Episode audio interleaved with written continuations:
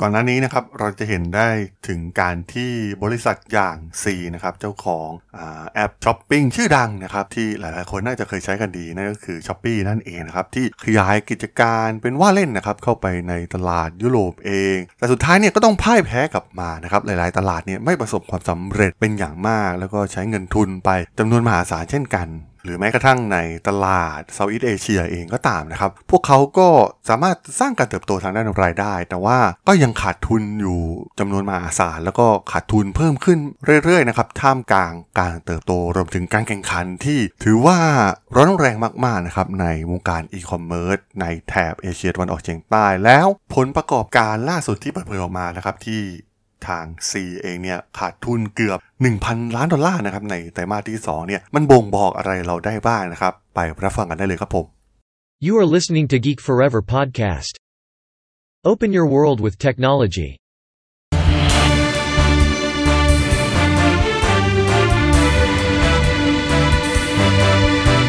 This is Geek Daily. สวัสดีครับ ผมดนทลาดนจากดนบล็อกนะครับและนี่คือรายการกีเดลี่นะครับรายการที่จะมาอัปเดตข่าวสารวงการ ธุรกิจเทคโนโลยีและวิทยาศาสตร์ใหม่ๆ ที่มีความน่าสนใจนะครับ EP นี้มาพูดถึงผลประกอบการที่เพิ่งเปิดเผยออกมานะครับของบริษัท C ที่เป็นเจ้าของแพลตฟอร์มเกมอย่าง Garena หรือแพลตฟอร์มอีคอมเมิร์ซอย่าง Shopee นั่นเองนะครับหลายๆคนน่าจะใช้บริการแพลตฟอร์มของพวกเขานะครับ การเปิดเผยตัวเลขผลประกอบการออกมาเนี่ยถือว่าน่าสนใจมากๆนะครับ มีผลขาดทุนสุดที่ 931 ล้านดอลลาร์สำหรับไตรมาสที่ 2 ที่ผ่านมานะครับ ซึ่งขาดทุนเพิ่มขึ้นจาก 433 ล้านดอลลาร์ในปีที่แล้วนะครับ เนื่องจากต้นทุนต่างๆเนี่ยเพิ่มสูงขึ้น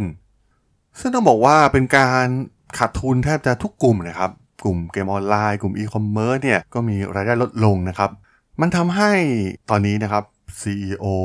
ของ C อย่าง Forest Lee นะครับกำลังปรับกลยุทธ์ทางธุรกิจใหม่นะครับก่อนหน้านี้เนี่ยเราจะเห็นข่าวถึงการขยายกิจการอย่างบ้าคลั่งเลยก็ว่าได้นะครับของอาทาง C เอง Shopee ก็ไปเปิดทั้งในยุโรปและที่อเมริกานะครับซึ่งหลายๆ ตลาดเนี่ยพบว่ามันไม่สำเร็จนะครับมันไม่เหมือนกับตลาดในเอเชียตะวันออกเฉียงใต้ที่ดูเหมือนว่าทาง Shopee เองเนี่ยจะเข้าใจพฤติกรรมผู้บริโภคมากกว่าฝั่งอื่น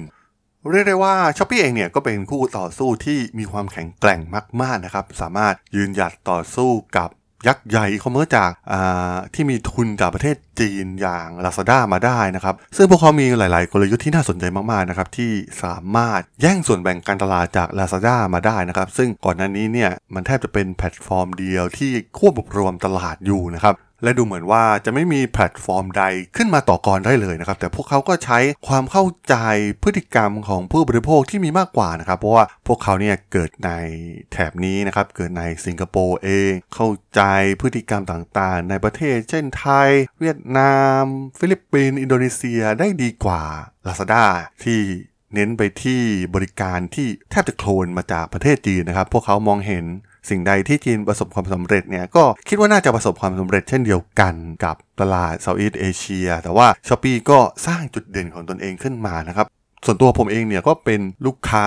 ประจำของ Shopee ด้วยนะครับ เพราะว่าส่วนใหญ่เนี่ยก็จะเน้นไปที่การใช้งานแพลตฟอร์ม Shopee เป็นหลักนะครับ Lazada เนี่ยถ้าหาของไม่เจอจริงๆเนี่ยถึงจะมาเลือกใช้แล้วก็มันมีหลายอย่างมากๆนะครับของ Shopee เองที่ทำให้พวกเขาเนี่ยสามารถเติบโตมาได้จนถึงทุกวันนี้นะครับ ตอนแรกที่ทาง s h อ p e e จะขยายตลาดไปยังฝั่งยุโรป ในฝรั่งเศสหรือว่าในสหราชอาณาจักรเนี่ยผมก็มองว่าโอ้โหมันน่าจะประสบความสำเร็จนะครับ เพราะว่าอย่างนวัตกรรมต่างๆ มีมากมายนะครับช้อปปีเองทั้งการไลฟ์สดรูปแบบเกมฟิเคชันนะครับที่ถือว่า s h อ p e e เนี่ยทำได้ดีมากๆนะครับนำการมีส่วนร่วมของลูกค้าเนี่ยไปกดไป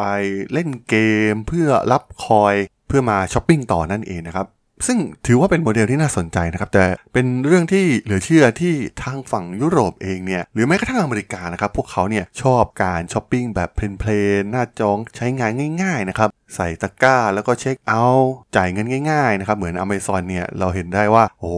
ไม่มีแทบจะไม่มีคู่แข่งนะครับ ทั้งที่เป็นระบบที่ค่อนข้างนิ่งมานานแล้วนะครับ ในส่วนของฟีเจอร์ไม่ได้มีฟีเจอร์ใหม่ๆอะไรเลยนะครับ แต่ว่าวัฒนธรรมการช้อปปิ้งก็เรียกได้ว่ามันเห็นผลชัดเจนนะครับ หลังจากที่ Shopee บุกไปเนี่ย มันค่อนข้างชัดเจนว่าวัฒนธรรมการช้อปปิ้งของคนฝั่งตะวันตกกับฝั่งเอเชีย หรือว่าแถบจีน แถบ Southeast Asia เองเนี่ย มันมีความแตกต่างกันอย่างมีนัยสำคัญมากๆนะครับ ซึ่งเราจะเห็นได้ว่าแม้อเมซอนเนี่ยจะยิ่งใหญ่ขนาดไหนในทั้งยุโรปเองหรือว่าอเมริกานะครับ แต่ว่าโซนแถบนี้เนี่ยอเมซอนก็ไม่สามารถเจาะเข้ามาได้นะครับ เพราะว่ามันเป็นพฤติกรรมที่มีความแตกต่างนะครับ อย่างชัดเจนมาก ซึ่งการเติบโตก่อนหน้านี้ของทาง C เองเนี่ยมันก็แน่นอนว่าหลาย ๆ บริษัทเทคโนโลยีก็ได้รับผลประโยชน์นะครับมาจากการที่มีการแพร่ระบาดของไวรัสโควิด -19 นั่นเองนะครับหลาย ๆ คนเนี่ยต้องแห่ไปช้อปปิ้งออนไลน์ ไม่ได้ไปเดินห้างเหมือนในอดีตนะครับรวมถึงบริการ Delivery Service เองที่ s h อ p e e ก็มีบริการอย่าง s h อ p e e Food นะครับซึ่งพวกเขาก็ได้รับอานิสงส์ไปเต็ม ๆ กับพฤติกรรมผู้บริโภคที่ เริ่มเปลี่ยนแปลงหลังจากที่มีการแพร่ระบาดนะครับ แต่ว่าสถานการณ์ที่เราเห็นในตอนนี้เนี่ยมันค่อนข้างชัดเจนว่าการระบาดเนี่ยมันเริ่มที่จะควบคุมได้ แล้วก็เหล่าผู้คนเนี่ยกลับไปใช้ชีวิตแบบปกติมากยิ่งขึ้นนะครับตอนนี้ในออฟฟิศอะไรต่างๆเนี่ยก็เปิดให้พนักงานเนี่ยกลับเข้าไปทำงานเหมือนเดิมแล้วนะครับ ซึ่งทำให้หุ้นกลุ่มเทคโนโลยีต่างๆนะครับมันไม่ใช่แค่ C กลุ่มเองเท่านั้น เพราะว่าบริษัทเทคโนโลยีจากโลกตะวันตกก็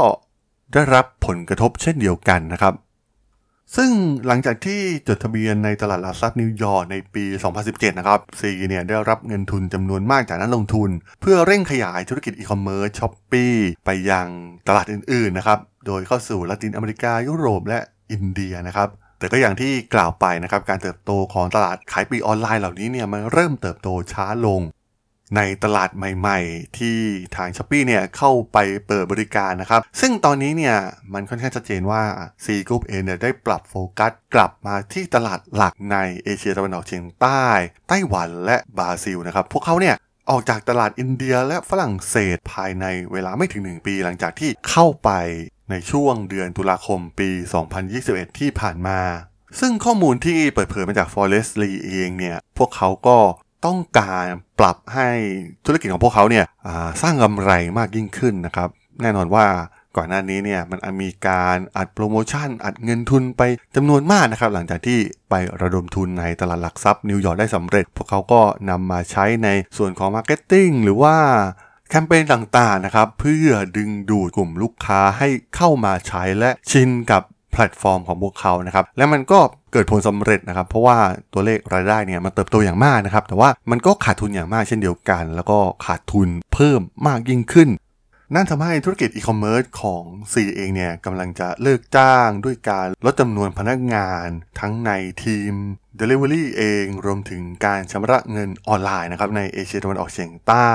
ซึ่งจะมีการลดพนักงานในตลาดละตินอเมริกาเช่นเดียวกันนะครับ ไม่ว่าจะเป็นในเม็กซิโก อาร์เจนตินา และชิลี ทาง C เนี่ยได้ออกมากล่าวในรายงานผลประกอบการนะครับว่าพวกเขากำลังเปลี่ยนกลยุทธ์ในเชิงรุกนะครับเพื่อมุ่งเน้นที่ประสิทธิภาพนะครับและการเพิ่มประสิทธิภาพเพื่อความแข็งแกร่ง และผลกำไรในระยะยาวของธุรกิจอีคอมเมิร์ซนั่นเองนะครับแต่ว่า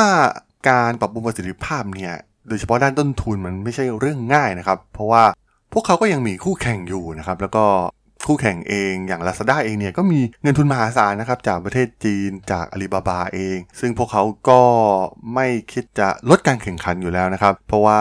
ในประเทศจีนเองเนี่ยอาลีบาบาก็เป็นยักษ์ใหญ่แล้วก็ประสบความสำเร็จอย่างสูงมากๆ ในหลากหลายธุรกิจนะครับแม้จะโดนรัฐบาลเข้ามาเล่นงานอยู่บ้างนะครับในประเทศจีน ความน่าสนใจของ C ก็คือพวกเขาเนี่ยจะเน้นไปที่ค่าใช้จ่ายในการดำเนินงานเป็นหลักนะครับ ไม่ว่าจะเป็นเรื่องของการตลาด การขนส่ง รวมถึงเรื่องค่าคอมมิชชั่นต่างๆนะครับ ที่เกี่ยวข้องกับ ecosystem ทั้งหมดของพวกเขา ซึ่งแน่นอนนะครับว่ามันอาจจะส่งผลกระทบต่อผู้ค้าขายออนไลน์อย่างแน่นอนนะครับ เมื่อพวกเขาจะ ปรับกลยุทธ์ครั้งใหญ่เพื่อสร้างผลกำไรในระยะยาวมากยิ่งขึ้น มันก็ต้องมาปรับลดแคมเปญต่างๆนะครับ อย่างเช่น พวกโค้ดแคมเปญลดราคา ลดค่าขนส่งอะไรต่างๆ มากมายเนี่ยที่แจกกันอย่างบ้าระห่ำมากๆนะครับ ซึ่งบางครั้งเนี่ยเรามองไม่เห็นเลยนะครับว่าการขายสินค้าแต่ละชิ้นเนี่ยมันสามารถสร้างกำไรได้อย่างไร โดยเฉพาะสินค้าอย่างแฟลชเซลเองเนี่ยถือว่าเป็นสินค้าที่ราคาถูกมากๆ แล้วก็ทางช้อปปี้เองเนี่ยก็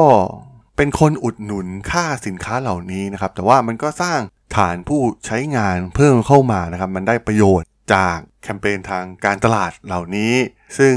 หลังจากนี้เนี่ยมันอาจจะมีการปรับใหม่ครั้งใหญ่แล้วก็ลดพวกแคมเปญเหล่านี้มากยิ่งขึ้นนะครับ เพราะว่ามันเป็นต้นทุนที่สูงมาก ๆ โดยเฉพาะเป็นต้นทุนด้านการดำเนินงานของพวกเขา หรืออีกวิธีหนึ่งที่สามารถสร้างรายได้ให้กับพวกเขามากขึ้น ก็คือการปรับค่าคอมมิชชั่นต่าง ๆ นะครับ ที่หักจากผู้ขายในแพลตฟอร์มนั่นเองนะครับ ซึ่งพวกเขาก็มีการปรับขึ้นมาเรื่อยๆนะครับ แต่ยังดีนะครับที่ใน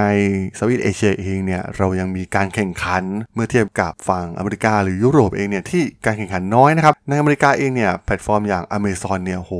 คิดค่าคอมมิชชั่นสูงมากๆ แล้วก็เพิ่มขึ้นเรื่อยๆนะครับ เพราะว่าพวกเขาไม่มีคู่แข่งนั่นเอง แต่ s h อ p e e มีคู่แข่งที่เป็นขวากหนามที่สำคัญนั่นก็คือ Lazada ก็ต้องมาดูกันต่อไปนะครับว่าการปรับกลยุทธ์ครั้งใหม่ ครั้งใหญ่มากๆ ครั้งนี้เนี่ยมันจะส่งผลกระทบต่อทั้งกลุ่มผู้บริโภค หรืออีกกลุ่มหนึ่งก็คือกลุ่มพ่อค้าแม่ค้านะครับ จะได้รับผลกระทบอย่างไรบ้าง แต่นโยบายการที่จะมาแจกโค้ดแจกคูปองอะไรต่างๆ มากมาย แบบบ้าคลั่งเหมือนเมื่อก่อนเนี่ยมันคงจะไม่สามารถทำได้อีกนั่นเองครับผม